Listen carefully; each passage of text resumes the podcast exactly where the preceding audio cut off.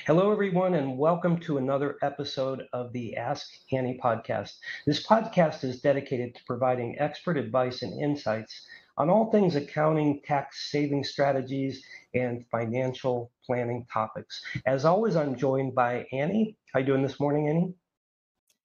I'm doing well. Thank you so much, Phil. you just wake me up. I'm kidding. Um, so, hey, for those of you new to the podcast, a word or two about Annie. Annie became a certified CPA in 1995.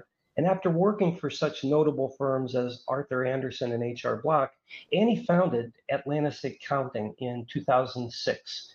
And for 16 years, her firms provided comprehensive accounting, tax strategy, and financial planning services to a broad array of companies. Annie herself brings decades of experience and expertise.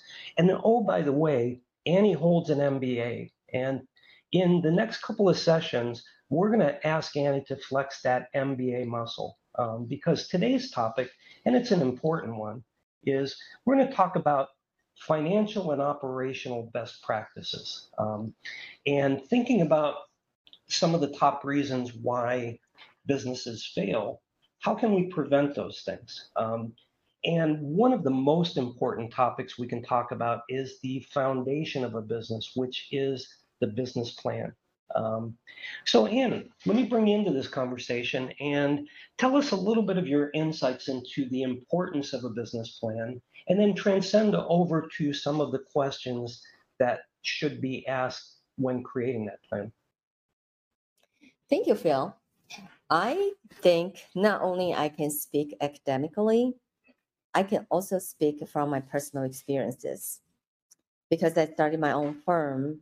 Although I don't have products per se, I did go through um, starting the firm, chose my own business structure, whether to you know, hire employees or not, capital required, um, all these interesting phases and marketing, seeking clients, and um, select um, a convenient or easy to use accounting software. So I'm very happy to um, tell the audience what I've gone through um, personally. Oh, that would I, be amazing. Thank you. Sure. Well, I think the first thing is you got to ask yourself is do you want to receive a known paycheck every month and ask for raise when you feel like you've earned it? Or you want to have flexible hours and sky's the limit for how much you can make? Do you want to answer to work with a nice boss or do you want to be your own boss? For those questions, you ponder, you ask yourself, you, I would, you know, ask, if I were you, I would ask people around me because sometimes it's good to get perspective. Yeah, and you know, to your point, Annie, um, not everybody should be their own boss, but um, surveys say that between 70 and 75 percent of all Americans have a strong desire to achieve self-sufficiency. And oftentimes that comes by way of entrepreneurship. But just because you have that desire, um, you're right, getting a 360 from friends, family, um, helps you really understand if that niche is something you should pursue. And I think that's what you're saying, right? Yes. And you got to have that desire, but that desire has to be um, organized, channeled into something which will make profit.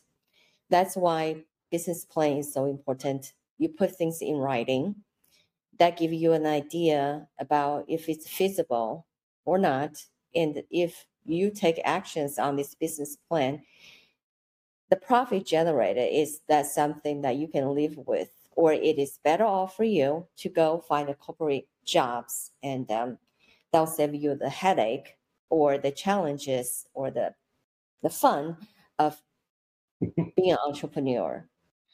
Yeah, so when you think about building your business plan, and I'm going to ask this question in two different ways.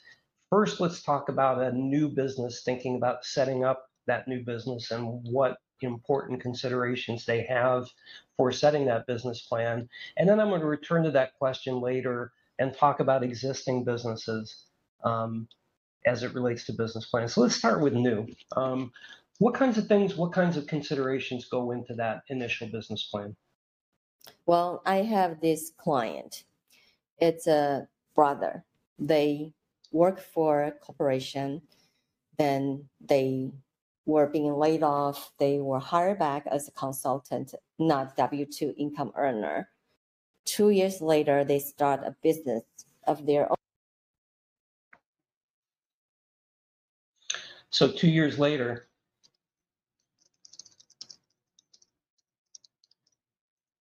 and Annie, what type of business um, did they start?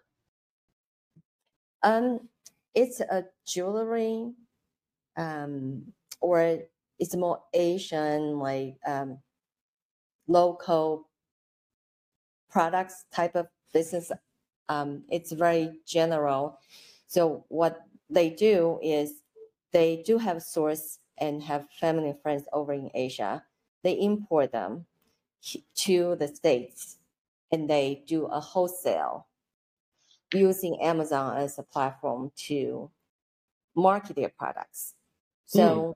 for the new business, they what they do is they they don't actually have a business plan. I if they do, I didn't see one. They do have the components. They feel what are attractive products domestically. They have contacts over in Asia. They are able to import them through a reliable source to get the products they think will sell in the States. They use Amazon as their distribution channel, their sales channel. And they, because the cost is low, therefore they are able to sell the products at the price that will make a profit. Hmm. So that's for the new business. What they do do is because they already have a business, a practice, a consulting, IT consulting LLC to start. I have already been engaged as their CPA. There's a certain level of trust there already. Therefore, before they start this import export business, they came to me, they talked to me. We pick a business structure, we set up the LLC, the different one for import export business. We talk about what should be doing. And because it's being imported from overseas from friends and family.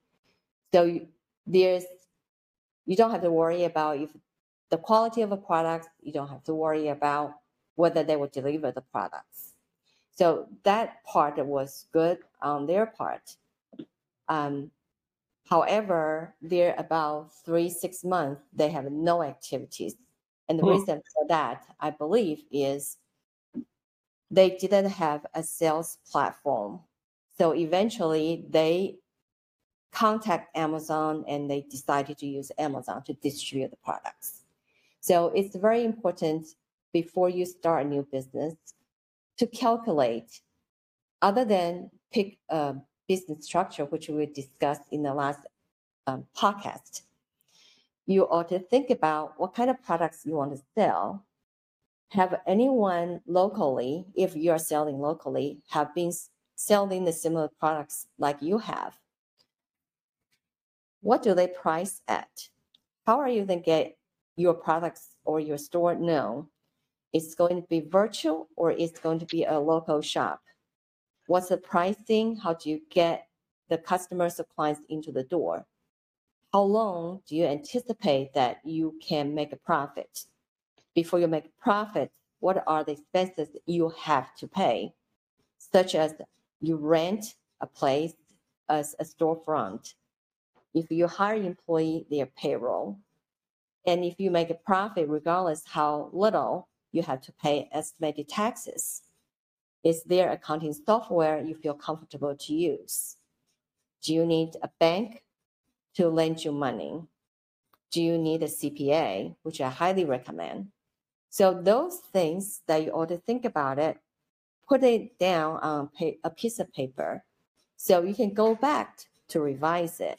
You can go back to remind yourself, and then to decide if this is worth the effort for you to do. Interesting. So that's all built in, you know, a pro forma or a spreadsheet, and I think you've touched on some some important points.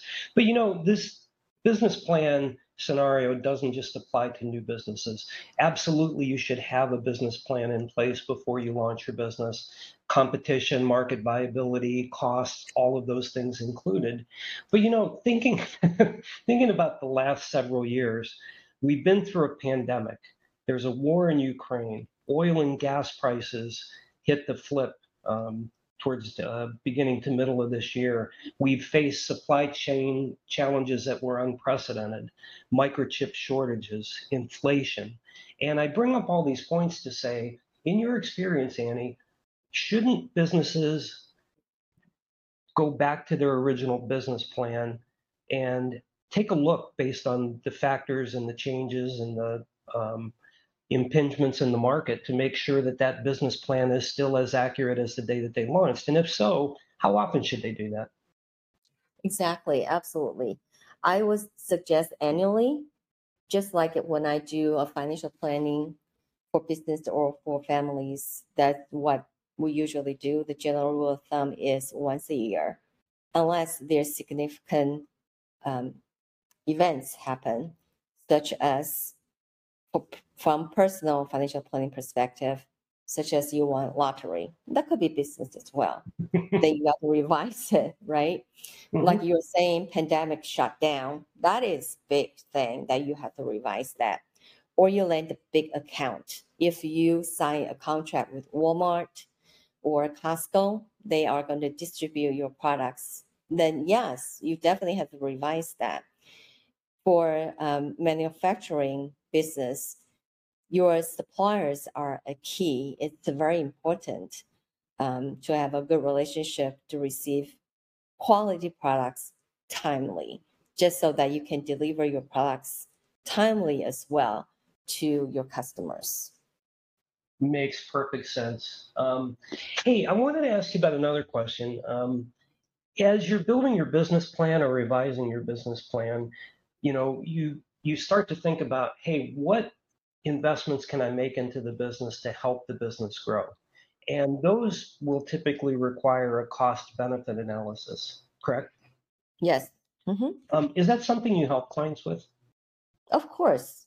Yes. Anything money related, you can call me. and, you know, what are the, just at a high level, what are the considerations that go into a good cost benefit analysis?